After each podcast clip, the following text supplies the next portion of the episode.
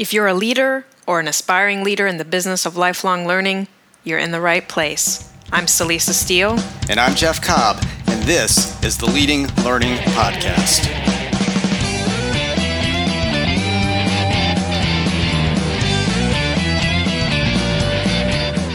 Hey there, and welcome to episode one hundred twenty-three of the Leading Learning Podcast. In this episode, we talk with Doug Harward. Doug is the C E O and founder of Training Industry, which provides information, insights, and resources to help learning professionals more effectively manage the business of learning. And Doug is a seasoned veteran of the training industry. Before we get to the interview with Doug, though, we want to acknowledge our sponsor for the first quarter of twenty eighteen.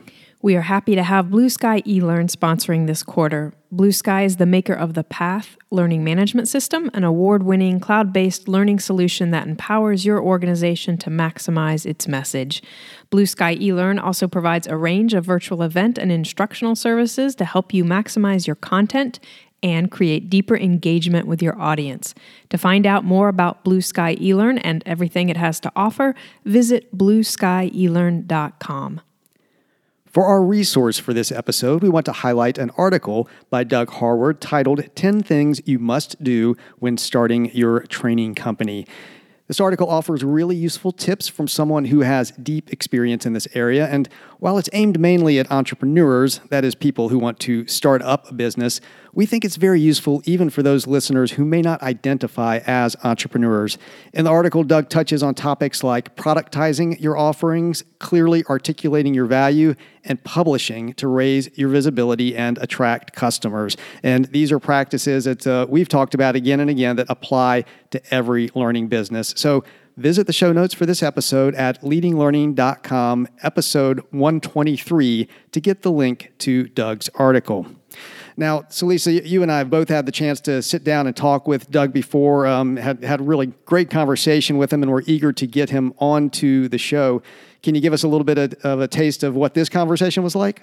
Well, you know, as you mentioned at the outset, Doug's a veteran. He's worked in the training industry uh, with a little T and a little I for years before he founded Training Industry, big T, big I. And so a lot of what he and I talked about draws on his perspective of what's changed and what hasn't changed in the training industry over the course of the last few decades, in particular corporate training, which um, he deals with a lot and from both sides of the equation, both the supplier side and the buyer side. And I'll, I'll say, too, that Doug at heart is is a really practical, application-focused guy, and, and I think that comes through in his thoughts on the major challenges and opportunities facing learning businesses today. Well, I know Doug had some great insights when, when we had the opportunity to, to talk with him face-to-face, so um, I'm really looking forward to what he has to say in this interview, and I think listeners are really going to benefit from this one. So let's uh, go ahead and roll the interview with Doug Harward.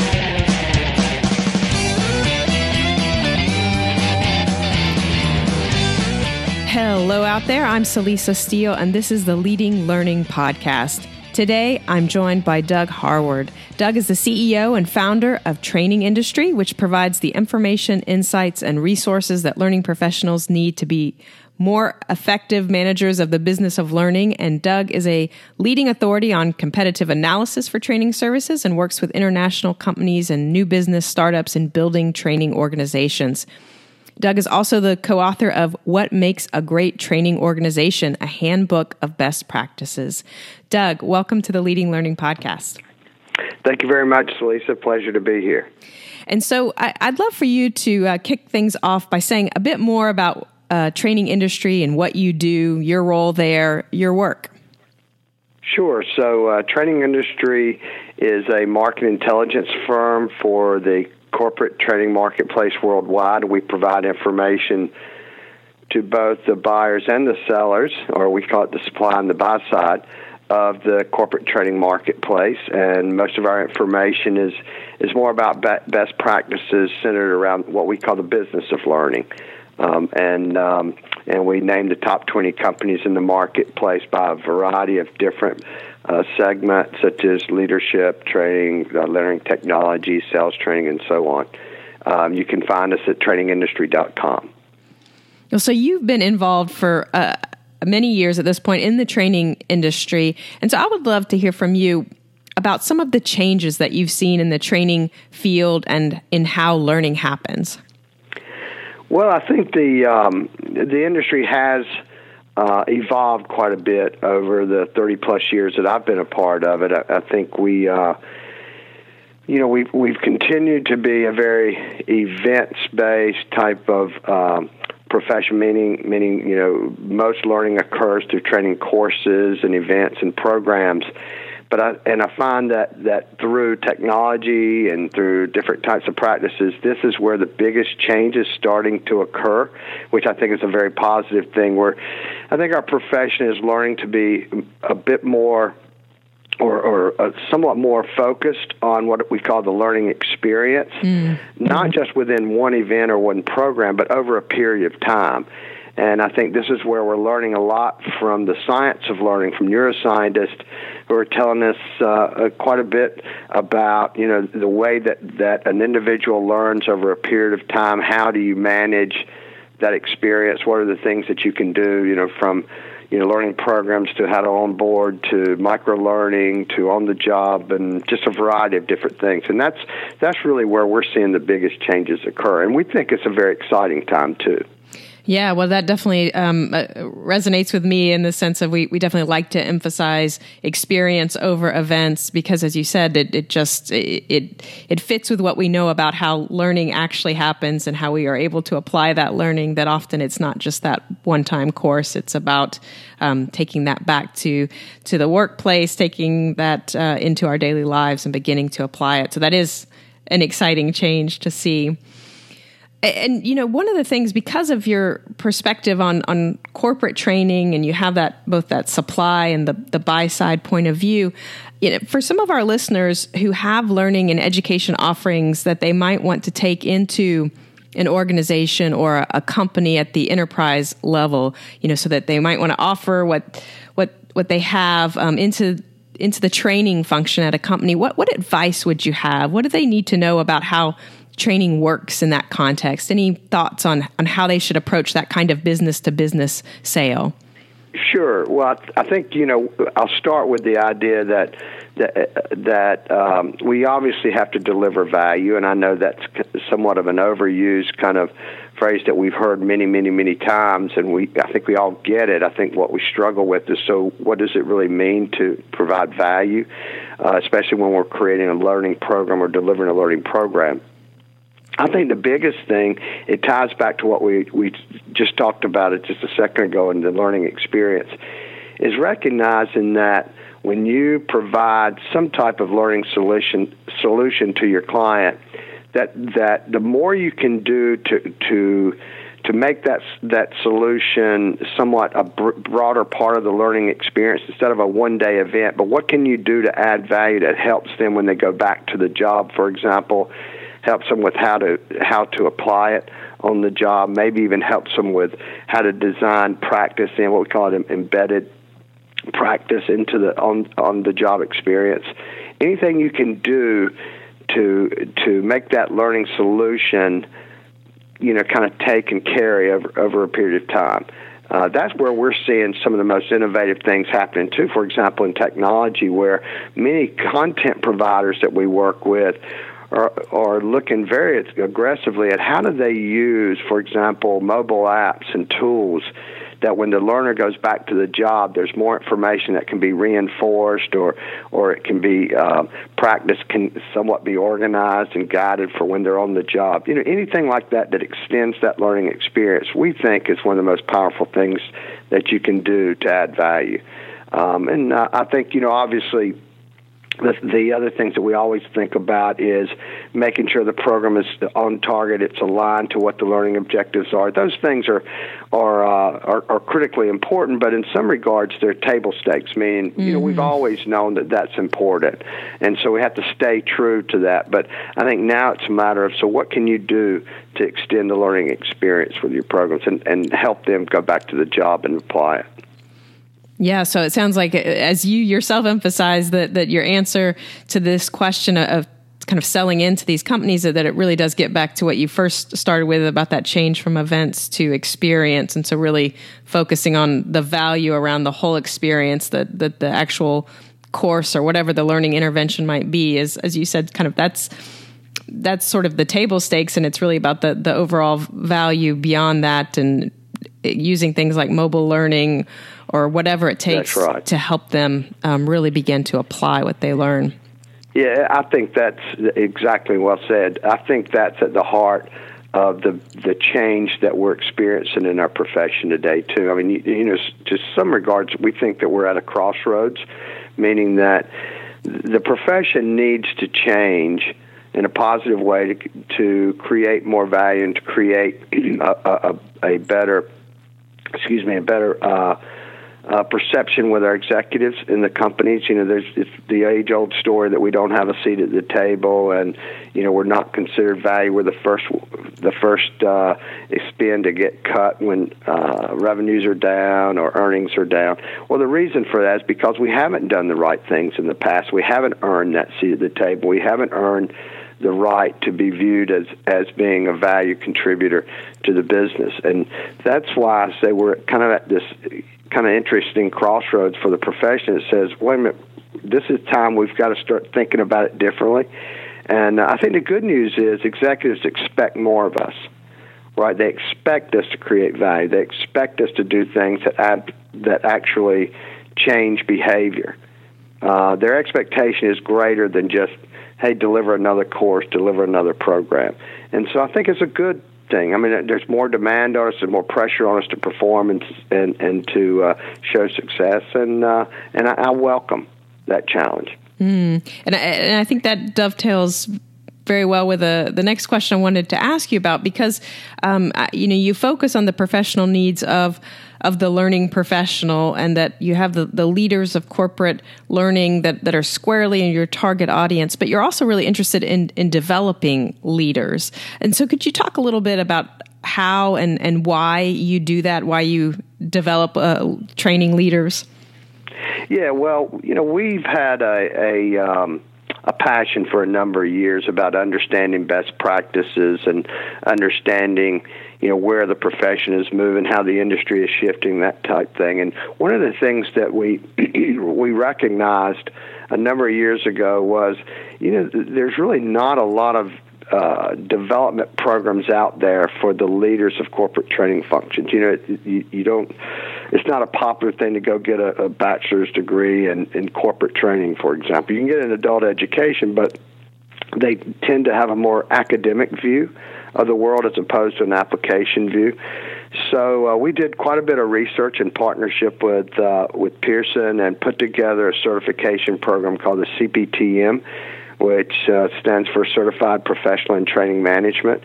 And our passion was to create a, a an extended experience program that, that really developed business leaders who happen to work in training, as opposed to training professionals who happen to work in business. Mm. And so our program is very focused on business skills as it relates to corporate training. We do teach best practices about how you manage what we call a high-performing training function. We're actually launching a series of new programs that we call functional courses that teach uh, training professionals how to transform the training function, how to manage the leadership training function, how to manage a sales training function, and so on. So we are very, very passionate about this space and are continuing to do research and, and continuing to offer more programs that that help the, the business leaders of training, you know, kind of a kind of make this shift, if you may. Well, yeah, and it sounds like that also aligns again with what you're talking about uh, about the experience versus the uh, events, that when you sort of put these um, different roles and responsibilities under the umbrella of, of that C P T M, that, that you're really getting at, at the experience, you're really getting at, you know, the, the application of, of these ideas, how they really plays out in, in the daily work that these folks are doing. Yeah, that's what we're really trying to emphasize, and, and as a matter of fact, for example, the program, it has a, a, a deep uh, set of online courses to kind of prep the learner for what we call a practicum. A practicum isn't a face-to-face, or we do we actually do deliver it virtually now, but it is a simulation-based program where students come together to work on business problems related to corporate training, and uh, and we've just had wonderful success. It's the fastest growing program in the industry for training managers, and uh, and we're going to continue to try to uh, offer uh, what we call our alumni of the program, more programs over time, and uh, so we're really, really excited about it. Well, that's great, and and and so you know that I think is a, an area where you're excited. You, you've mentioned passion several times there, um, so maybe to take a, a slightly different view of, of things, you know, I, what do you see as the major opportunities and threats for learning businesses today? Well, I'll start with the threats. I think the the greatest threat is us. It's mm-hmm. not an outside threat. It's us not kind of making the changes that we need to, not recognizing that the old way of of providing what a, what we term as somewhat uh, academically oriented, institutionally oriented content that's really not tar- it's really not aligned to the, the needs of the business. It really doesn't have an application component to it. Um, And so we have to change, and we have to recognize that the problems we're experiencing in our profession are not f- coming from outside forces. They're, they're internal issues with how we're doing things, how we're how we're viewed, you know, how we're approaching uh, our function and our services. So turn that to the other side, and what are the greatest opportunities? I, I think the greatest opportunity is exactly that, is is learning, excuse me, learning more about how to provide these type of broad-based learning experience, extended learning experience programs and solutions. I think there's wonderful technologies that's entering the market today that we find incredibly exciting, for, for example, around the adaptive learning platforms that we're, that we're learning more and more about. And these are very early-stage adaptive platforms, meaning the science behind them are early days. There's a there's going to be a lot of advancement in those over the next few years. I think the other uh, advancements that we're really excited to see Uh, are in the technologies, the mobile apps and things like that, that allow us to extend that experience, meaning you know, there may be a structured learning program, a formal program that the learner goes through, and then they go back to the job.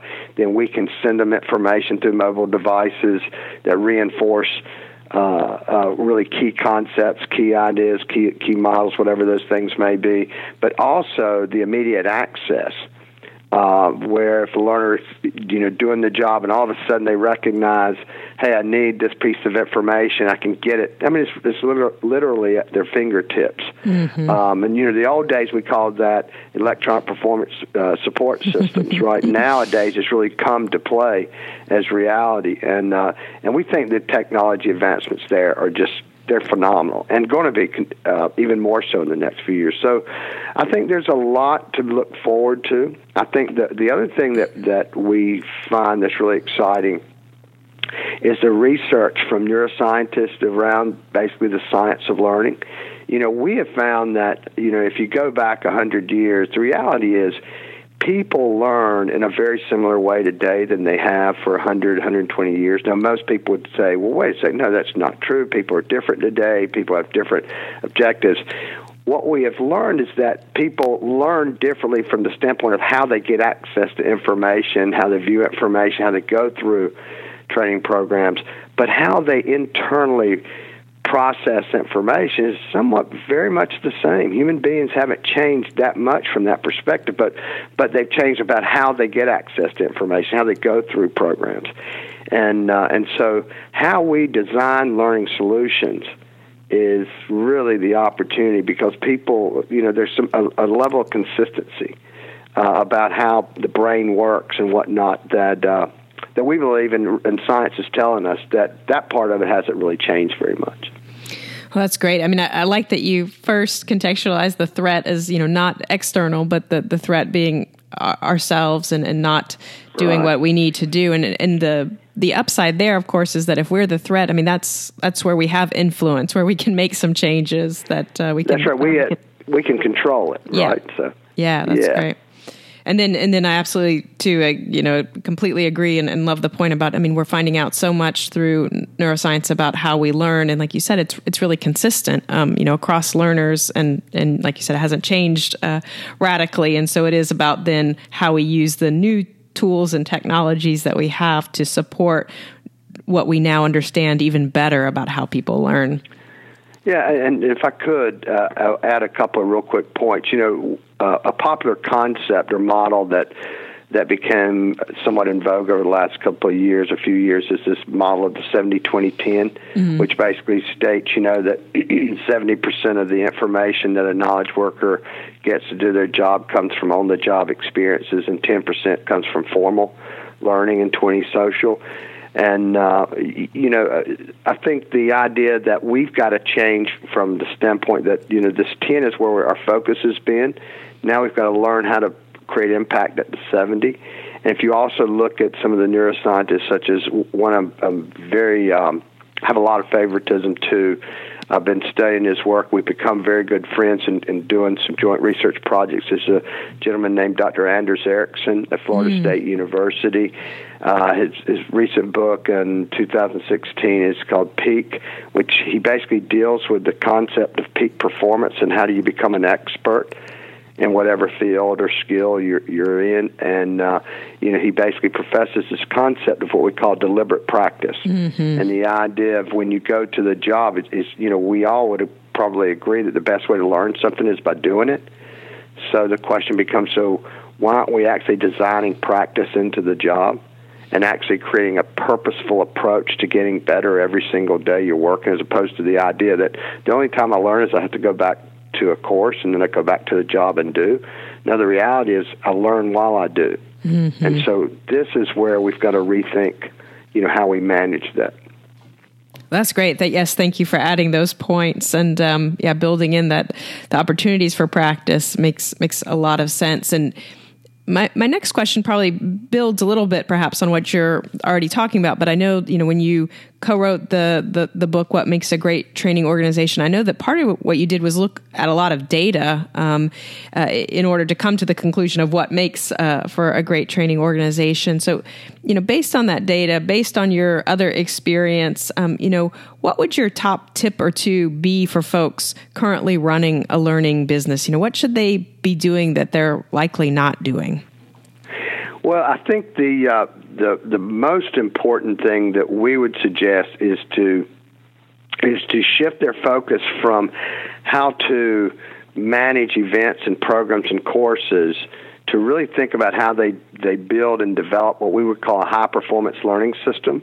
And a high-performance learning system is basically the idea, it's, it's the the the uh, the bringing together all of the different learning opportunities that an individual has or needs over the period of time where they go from, let's say, new on that job role to the time that they reach what we would consider a targeted level of performance. And so if you think in concept of the learning curve, you know, depending on a job, it may take somebody two weeks, it may take them two years to really, really become an exceptional performer on a particular job, depending on the complexity of the skills. So what we suggest is to, is to think about the total time it takes for an individual to become an expert performer on the job, and to kind of get out of the micro thinking, you know, about, hey, how, how do I build the best course, to how do I design a learning system that includes all of those particular things. So it includes what we call formal structured learning. What are the course programs? How do you how do you onboard? It includes, uh, you know, are we recruiting the right core skills to the job?